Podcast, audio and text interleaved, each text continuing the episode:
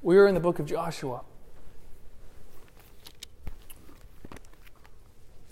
Today is part part 15 of our journey through the book of Joshua. If you're here for the first time, there's a lot going on, a lot of moving pieces. I've said throughout this story that beyond the battlefields of Joshua, this story is focused on one thing, and it's land. That's what Joshua's about. One word land. Okay? Land. Land that has been promised to them. Land that they have been waiting to receive as an inheritance for centuries.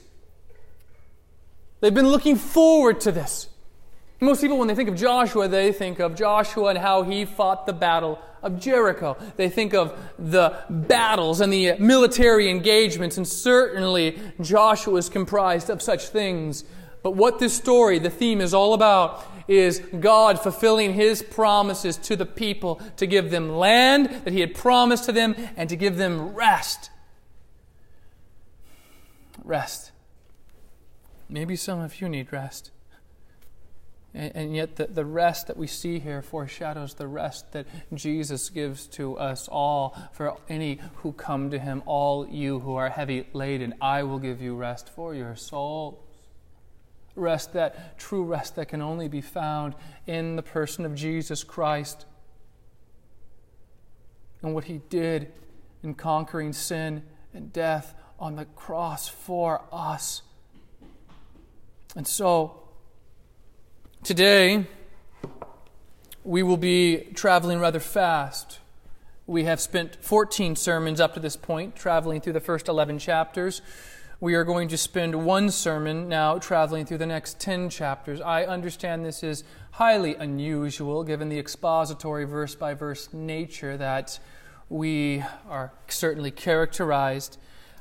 But um, this is kind of a, a, boring story today on the surface. It is. If you've at all glanced through like chapters 12, 13, 14, 15, 16, 17, 18, 19, 20, 21. It's kind of boring on the surface. It, it reads in many ways like legal jargon. It does, right? So, so this tribe is going to get this land, and they're going to get this land from this tree over this hillside. This tribe, they're going to get a land, an inheritance, like from Portico over to Capstone, up until the creek bed, but no further than this. That's how it reads. Like every chapter, certainly on the surface, it, it's kind of dull. It is. But as boring as these chapters may appear, imagine for a moment that you were about to become an, the heir of a great fortune. Imagine that you were about to become the heir of a great fortune. It might be hard for some of you who have a massive amount of college debt, but, but try, okay? Try.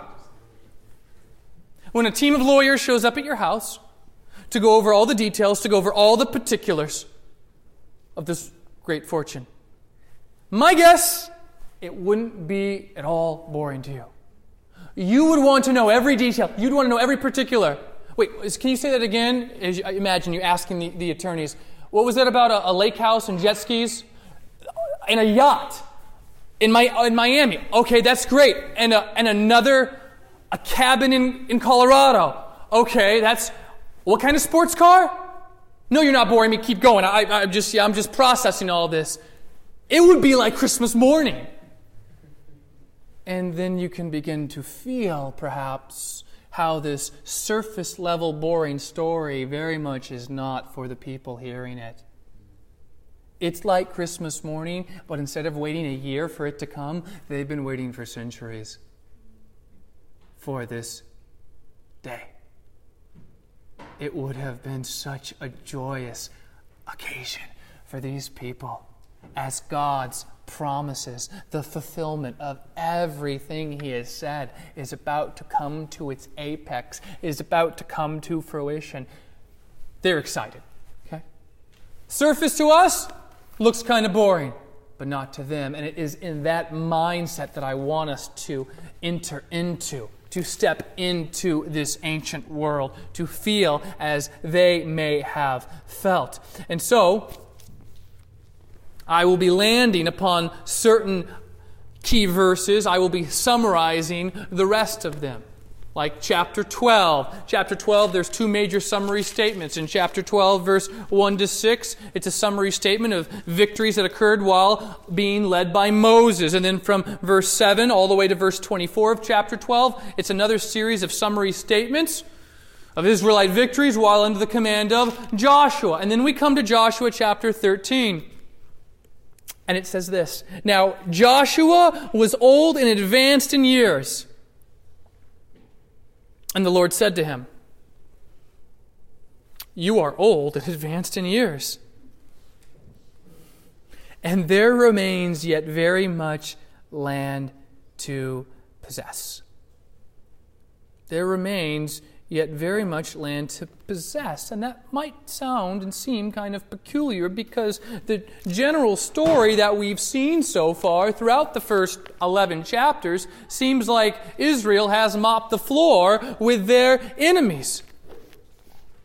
In fact, in chapter 10, the day in which the sun stood still, we see Israel having victories during their southern campaign. In chapter 11, Against Jabin in the Northern Alliance, we see Israel having victories in the north. And so the picture we've really had displayed to us is this total victory. And yet when we come to chapter 13, verse 1, we're reminded that there's still a lot to be done. There's still a lot of territory that remains to be taken, territory that includes that of their Philistines, their neighbors in the south, the Phoenician coastland, to the north, the northern mountainous territories of Lebanon, still yet to be taken. And then we come to verse 6. And here is the guidance that God gives, really in 6b. It says, I myself, God speaking here, I myself will drive them out from before the people of Israel. Joshua, you're an old guy, so here's your new assignment. I'm going to drive them out. Here's what you need to do only allot the land to Israel for an inheritance. That's what you got to do. You got to allot the land. You got to divvy it up and give it to the tribes. Now, therefore, verse 7 divide this land for an inheritance to the nine tribes and the half tribe of Manasseh. Now, if you are at all familiar with Israelite history, then the reference to the nine tribes and that half tribe of Manasseh might seem kind of peculiar, especially if you weren't here for earlier sermons, because you might be thinking, I'm pretty sure there's 12 tribes, but there's nine tribes and then some like half tribe of Manasseh there. So explain that. Do we have that map? Love that map. You can see right here a, a shot of Israel. And uh, going back to the time of Deuteronomy, under the command of Moses, Israel fought in this region right here. This is the Transjordan region, that is, on the other side of the Jordan, the area to the right, to the east of the Jordan River. That was taken during the time of Moses, and that was allotted to the Transjordan tribes. The Transjordan tribes were already given this. And this was a little bit of a, an issue of disagreement with Moses because they had said, listen, we don't want to have inheritance on the other side of the Jordan River. We like it right here. We, we're responsible for winning this land after all, and it works really well for our animals and our livestock. Give us this land. And Moses did with one exception, so long as when the time came for they to cross the Jordan, that they would do so, even though they already had essentially their Christmas presents, they already had their inheritance, that they would be there to fight alongside alongside their brothers. And so, those tribes, they've already received it. Those tribes, those Transjordan tribes, the two and a half tribes, they've already received it. And for some of you who that's still unfamiliar, you may remember Father Abraham, he had many sons. Isaac was one of them. Isaac had Jacob. Jacob had 12 sons. And of course, at the center of those sons was the boy Joseph, the man with the coat of many colors, the man who was sold into Egyptian slavery, who rose through the ranks to become number two in all of Egypt. And it was Joseph who received a double blessing. So you're like, I knew there was 12 tribes of Israel. But there is yet no tribe named Joseph, and that's because he received a double blessing, and rather his two sons, Ephraim and Manasseh, would be part of the 12 tribes of Israel. So you have 12, you take away Joseph, you're at 11. You add Ephraim and Manasseh, Joseph's two sons, you go from 11 to 13. And of course, spoiler alert, as we'll see, the tribe of Levi does not receive a territorial allowance. Now we're back to 12. And as we said during the time of Moses, two and a half of those tribes already received their inheritance. But of course, Back to the verse, please. The issue of Manasseh is a strange one. This was one of Joseph's sons. It was one of the major tribes in the north. And not only would these tribes have, there would be sometimes territorial disputes, but even within the tribes, there would be clan divisions. And there is a, certainly a little bit of ambiguity, but as best as we can tell, that's part of the issue why there is an east and a west Manasseh because of clan divisions that have ultimately kind of broken that apart, lying on each side of the Jordan River. And so there's the reference in verse 7. For the nine and a half tribes who haven't received their inheritance, you got to set them up. And so that's exactly what he is going to do. He's going, throughout these next series of chapters, he is going to give them their inheritance Ephraim, Manasseh, Judah, Zebulun, Simeon, Benjamin. Naphtali, Asher, Dan, and on and on. It's a joyous occasion. It's not a boring occasion, it's a joyous one, one they would have been very excited about. But then here we're introduced with a problem in verse 13. Verse 13 of Joshua Yet the people of Israel did not drive out the Geshurites or the Maacathites, but Geshur and Maacath dwell in the midst of Israel to this day. Chapter 13, verse 1 has already painted this picture that despite the general complete picture of victory in the land, there's still much territory to be taken. And then we come to verse 13 and we see that despite everything that's happened, Israel has not wholeheartedly obeyed God. They haven't wholeheartedly obeyed God. They failed to drive the people out of the land.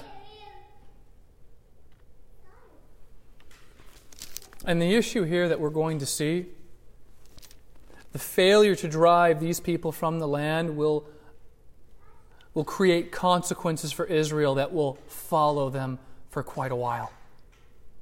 All the way to the time of King David.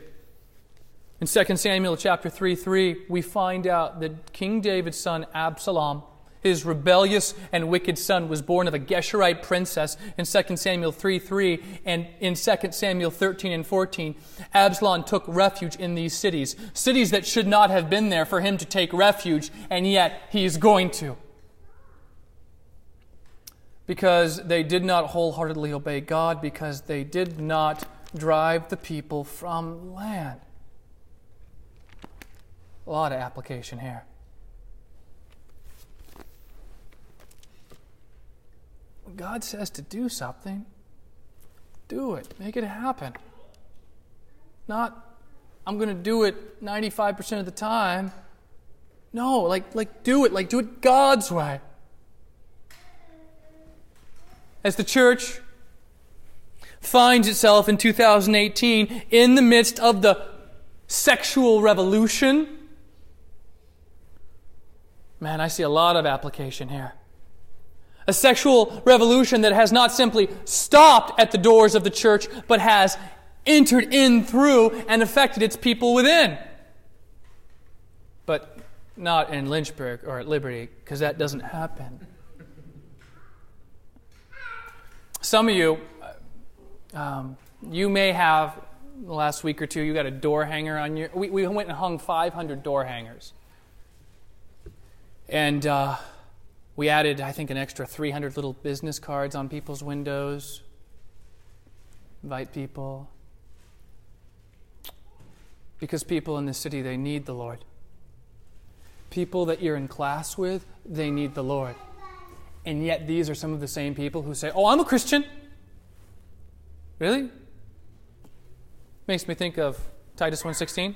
They profess to know God, but they deny God by their actions. I specifically told the, the gentleman hanging the door hangers, I said, I want to make sure that you go.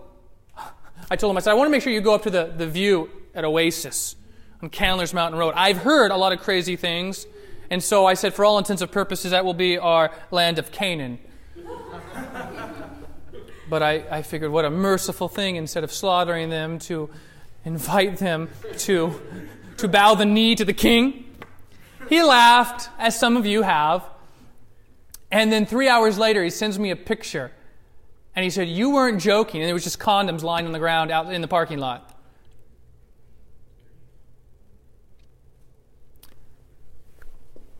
They failed to wholeheartedly obey God. They failed to drive the people from the land. And in many ways, this is a problem that we have when it comes to our obedience of God.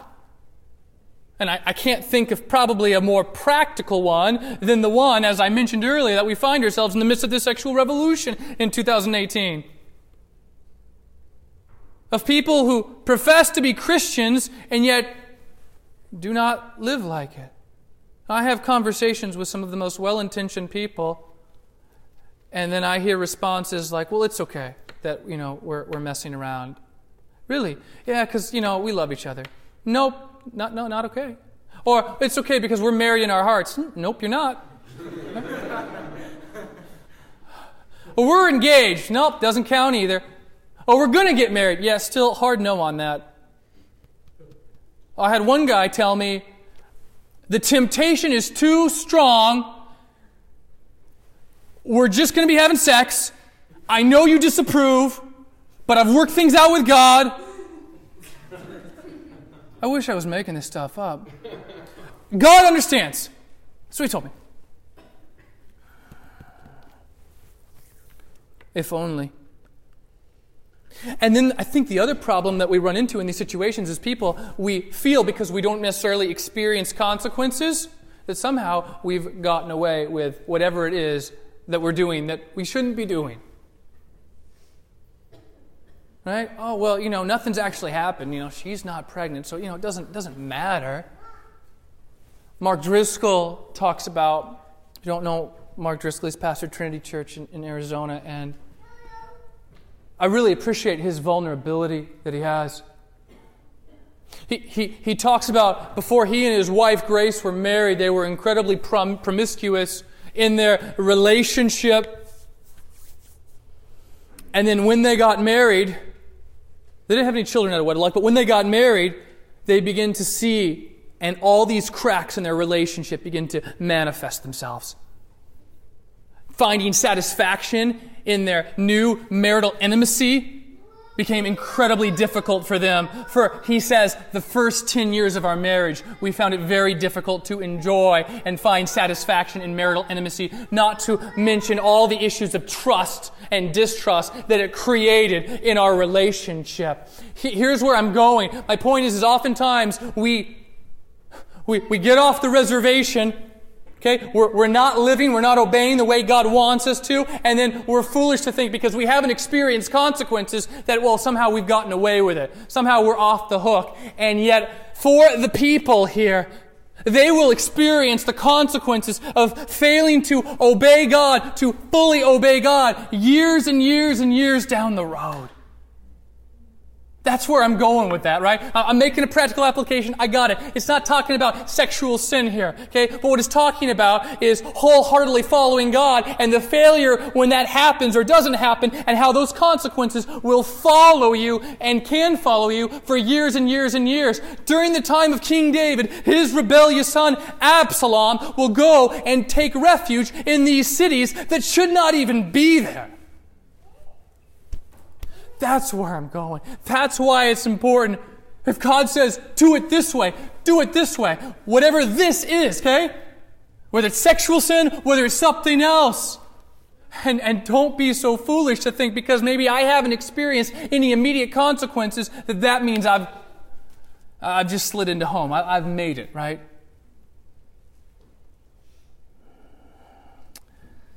Well, that is the failure of the people here to wholeheartedly obey God. And unfortunately, it is often the failure of us, His covenant people today, to wholeheartedly obey God and, and do what He has instructed us to do because, it, guys, it's hard. It's hard. Well, as I mentioned, this is a joyous occasion. Joyous occasion. And the people are getting their allotment of land, with one exception the people of Levi. The Levites, they don't get an allotment. This is what it says in verse 14 of chapter 13 To the tribe of Levi, to the tribe of Levi alone, Moses gave no inheritance, the offerings by fire. To the Lord God of Israel are their inheritance, as he said to him. And then he goes on in verse 33 of this same chapter, and he says, But to the tribe of Levi, Moses gave no inheritance. The Lord God of Israel is their inheritance, just as he said to them. Now, there's a few reasons why this is. So understand that Levi, they will get no territorial allotment. Now, they will get cities. They will be given cities, and we find that out, I think, in chapter 21 of Joshua. They are given cities, and those cities are scattered throughout all the territories, throughout all these kind of like states. And part of that reason goes all the way back to Levi himself, the father of the tribe of Levi, for some really nasty stuff and just brutal, savage type behavior that he displayed. Part of that, part of that, you can almost say we see consequences. Why do they not get any allotment? Well, part of that comes from issues where he was not living in accordance with God's law. But the other part of that, of course, and I know many of you probably know, is because the Levites were the priests. Now understand this that just because you were a Levite didn't guarantee that you were a priest. However, everyone who was a priest was from the tribe of Levi. You got that? So, you're from the tribe of Levi, maybe you're a priest, maybe not, but all priests are from the tribe of Levi. And God had purpose and by design that when the people would come and bring offerings to God, not only would it be an act of worship on the part of the people when they would bring grain offerings or animal offerings, but by design, the priest would be able to keep some of those in certain offerings to provide for themselves. So we see the two designs of God's plan. People come, they bring offerings, and understand this is a very agricultural world. So this is, this is the same as dollars and cents for, for this conversation. They'd come, they'd bring their offerings. Some of it would be consumed on the altar, and in some occasions it would be given to the priest. And they could eat that, right? And they could enjoy that. And this was part of God's plan part of God's plan that the apostle Paul in 1 Corinthians 9:13 continues this line of thinking from the principles that we see in this passage here.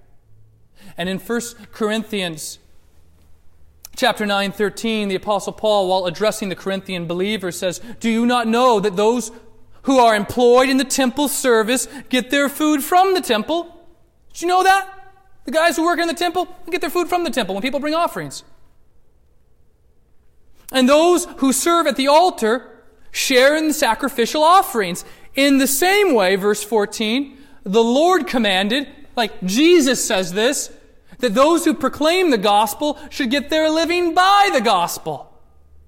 And ultimately, he connects what he's saying in 1 Corinthians 9 by showing his Corinthian readers that it has roots in God's earliest instructions for his people, specifically here with the Levitical priest. This is where it gets usually uncomfortable because no one wants to hear a pastor talk about money. You know why? because we don't like it when people mess with our idols. That's why. Whether it's sexual sin, you don't go there, Pastor. Whether it's money, no, you're not talking about that. Because we don't like it when people mess with our idols. I got it lined up just the way I want it. Well, Paul goes there, so I guess it's okay if I go there. and he does. And, and I think some of this, certainly, there is a. Within the church, we've seen abuses, okay? Because we're like, well, what are we doing, anyways, okay? If you're trying to make this connection, then help me understand it. Help me understand the connection that you're, you're making. Well, Paul continues this line of thinking in 1 Timothy 5.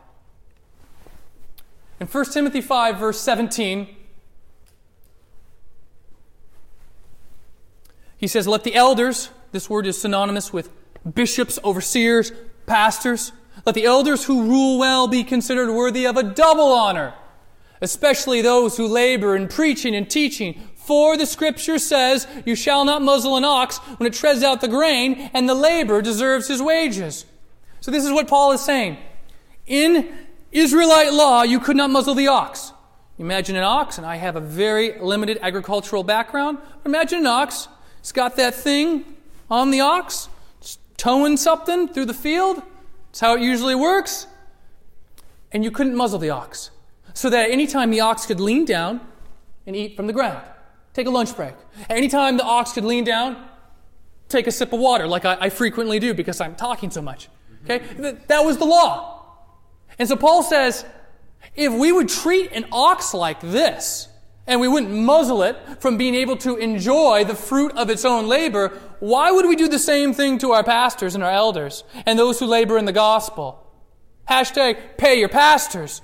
That's, that's what he's saying here, right? If we treat the ox this way, but we, we, we're gonna, we're gonna muzzle the pastor, especially those who labor in teaching and preaching, that's where he's going. And of course, all of this, he's deriving this where it has its roots in those principles that we're dealing with here in Joshua 13 with the Levitical priest and how God had prescribed it for the people as an act of worship to bring their offerings and for that to be an act of worship and an act of faith and also for the priest to be able to enjoy some of those offerings.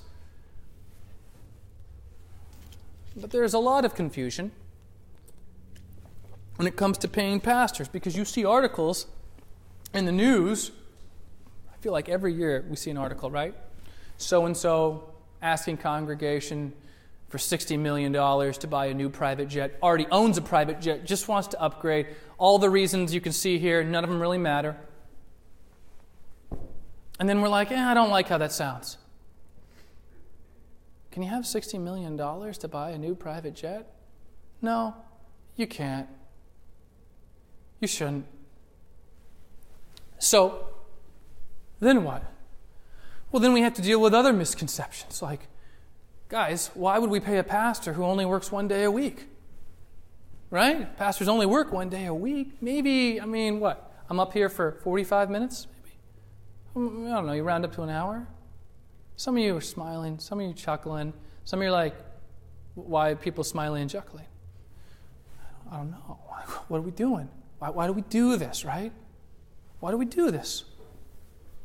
And part of the problem, I think, the church in America has created this Disneyland bubblegum version of Christianity the, that we've created our, with our celebrity pastors, right? So we come on Sunday, you see them up on stage, and that's it, right? You see them up on stage, and then you come and you repeat. You do it all over again the next week. We, that's, that's the day, that's the era we live in with our celebrity pastors. And so it seems to us that, well, we only see them one or two hours a week. What, what are we really paying them for? Yes, I understand that we should, but what are we paying them to do? Because we like that. We like the celebrity pastors. We like the mega churches.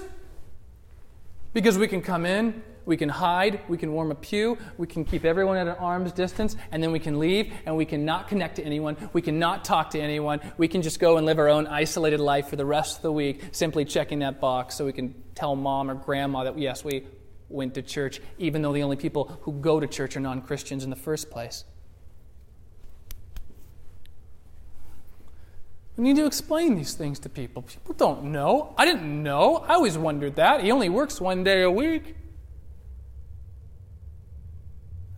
I mean, there's a, a well known church in Lynchburg. Not going to say it. Don't bother asking me. I've asked many times over the last couple years if I could meet with the pastor. Call the receptionist, email the receptionist, just get passed off to somebody else.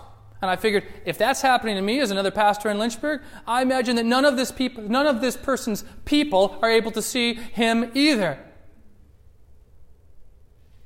Teaching and preaching is certainly important, but that's not all pastors are supposed to be doing.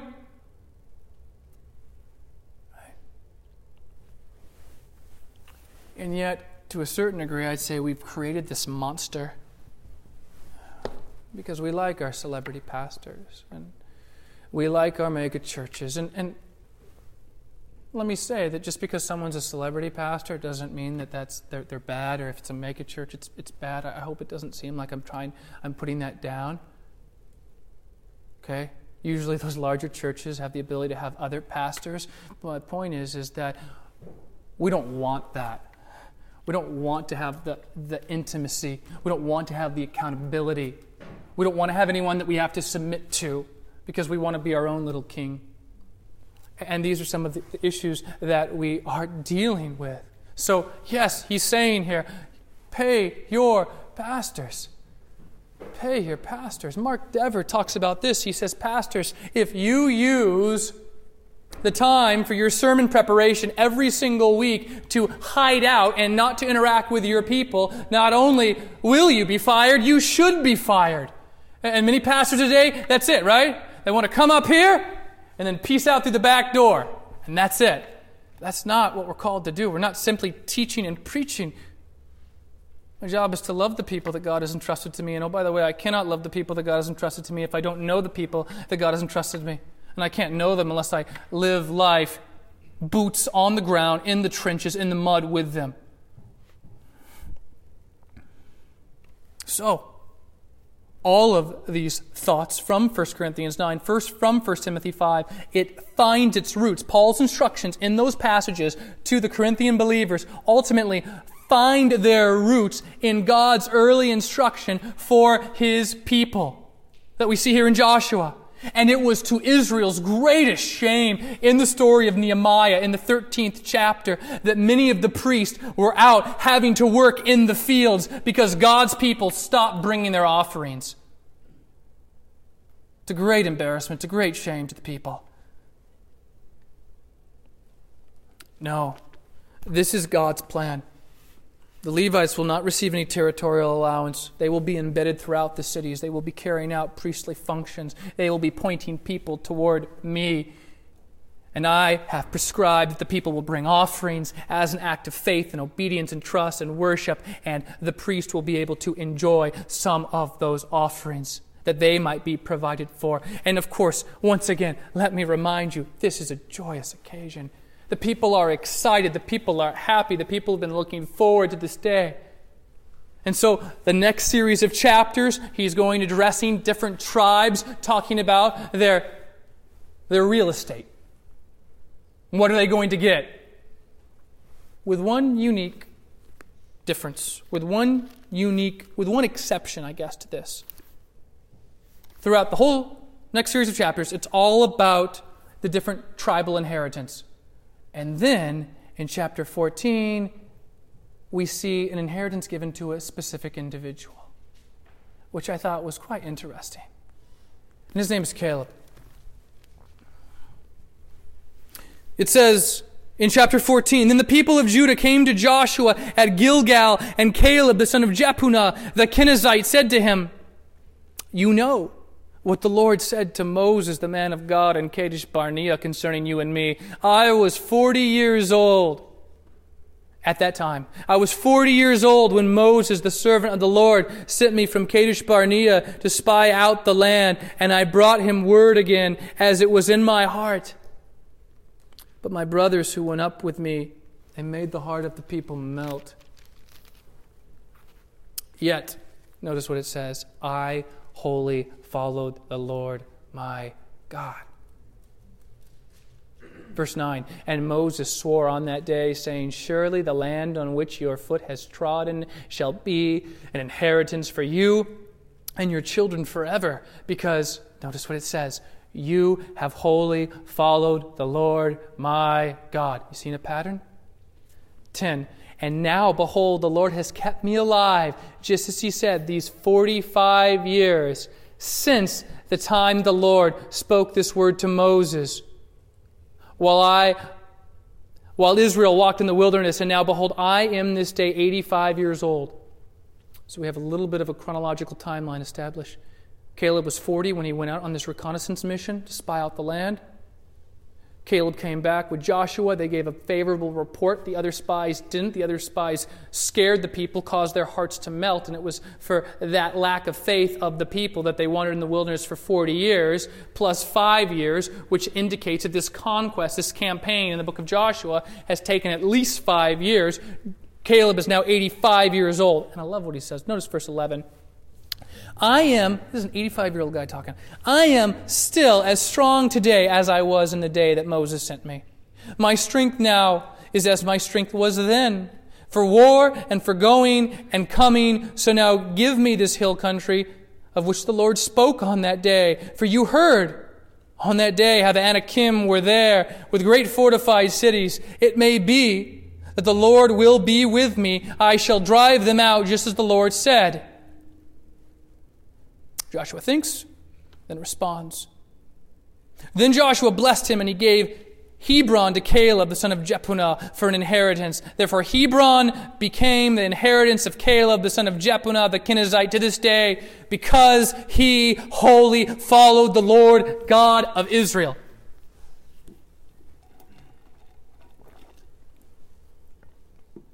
If you're seeing a contrast between Caleb and the people in 1313 who failed to fully drive out their enemies, who failed to wholly, wholeheartedly obey God. That's good. That's what I want you to see here. Contrast. Think about Caleb and his story. I love, I love this, this section about Caleb. Here's an 85 year old guy saying, I still got it, right? I still go down there and kick their butts. That's Caleb. I love Caleb, how, how, how he's depicted in this story. And he, he, he gives us a, quick little flashback when he was a young man. And you, and you see the faith that he has. He comes back with Joshua, he gives a good report. The other people, they said, Oh, yes, it's, it's a great land flowing with milk and honey. However, we can't do anything about it. We're like grasshoppers to them. They are giants. They're just too big. They're, they're too big. We're too small. We can't do it. Did Joshua and Caleb go on the same recon mission? They, they would have seen the same things. They would have seen the same things, the same sights, heard the same things as the other spies, and their report is totally different. I don't think it's an issue that for Caleb and Joshua, they're just ignorant to the fact that there's giants in this land. And that this is going to be hard but the difference is for Caleb, he sees his God as bigger than these challenges or problems. Yes, they're big. Yes, they've got fortified cities, but that's okay because we have God. We have God. And so you see his faith right there as a 40 year old man in the flashback, boom, wholeheartedly obeying God. And then you see it even today. Notice what he says. He asked for his inheritance. There are people living in the land that he's asking for an inheritance for. He could have said, Yeah, give me that, uh, that land over there. Yeah, because we already beat those guys over there, right? Oh, we did? Yeah, I want that. That's, I can just move. That's like move, that's a move in ready house right there. I'll take that. He doesn't ask for that. He says, Joshua, give me that land, right? Now, there's still guys living there.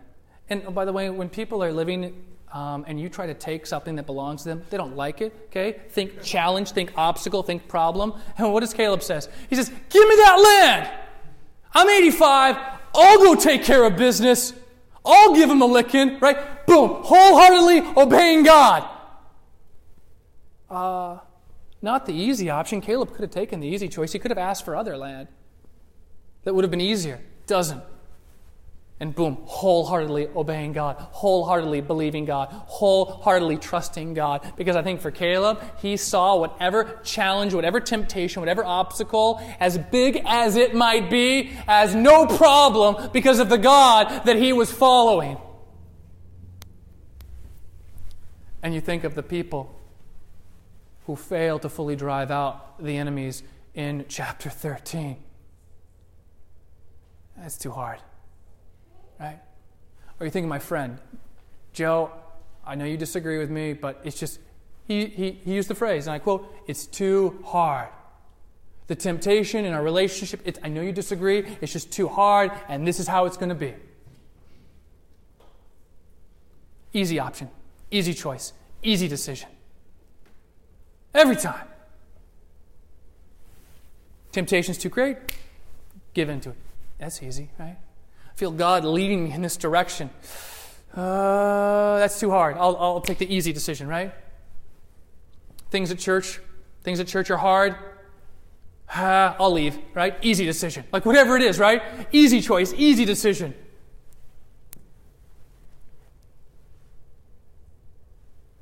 And then we see Caleb. We see Caleb, an 85 year old guy whose faith would put most of us to shame. You give me that and I'll go take him out. I'm 85. I don't care. I still got it. That's what he says. He tells Joshua, I still got it. I'll go do that. He wholeheartedly obeys God. Oh, that we might be like Caleb. That we might be like Caleb, who sees whatever temptation, whatever challenge, whatever problem, whatever obstacle as no problem. Yes, it might be hard, it might be difficult, but my God is bigger than any of those things, any of them. That we might have faith like Caleb. That's my prayer for myself, that's my prayer for us. These people in chapter 13 they failed to fully and wholeheartedly obey and believe God and drive their enemies from the land. And not only will those consequences linger with them for many, many years, but oh, by the way, they never fully received the promises of God. Spoiler alert. You heard of people called the Philistines? They shouldn't be there, but they are they, they never actually are going to take all the land that God had said that they were going to give to them. So not only do they have consequences lingering with them for years and years and years, but the same people are not ever going to experience God's fullness of blessing and perfect plan for them because of their disobedience, because they keep taking that easy option.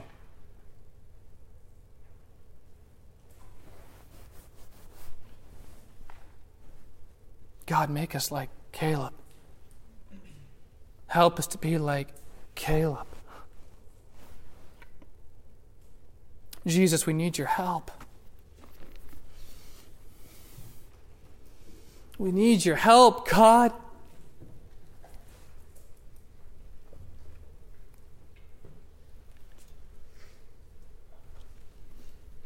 We need to see you, God, as bigger. Oh, I pray that you would increase our faith, that you would give us faith like Caleb, that we might wholeheartedly obey you in the face of temptation, in the face of your guidance and directing our lives.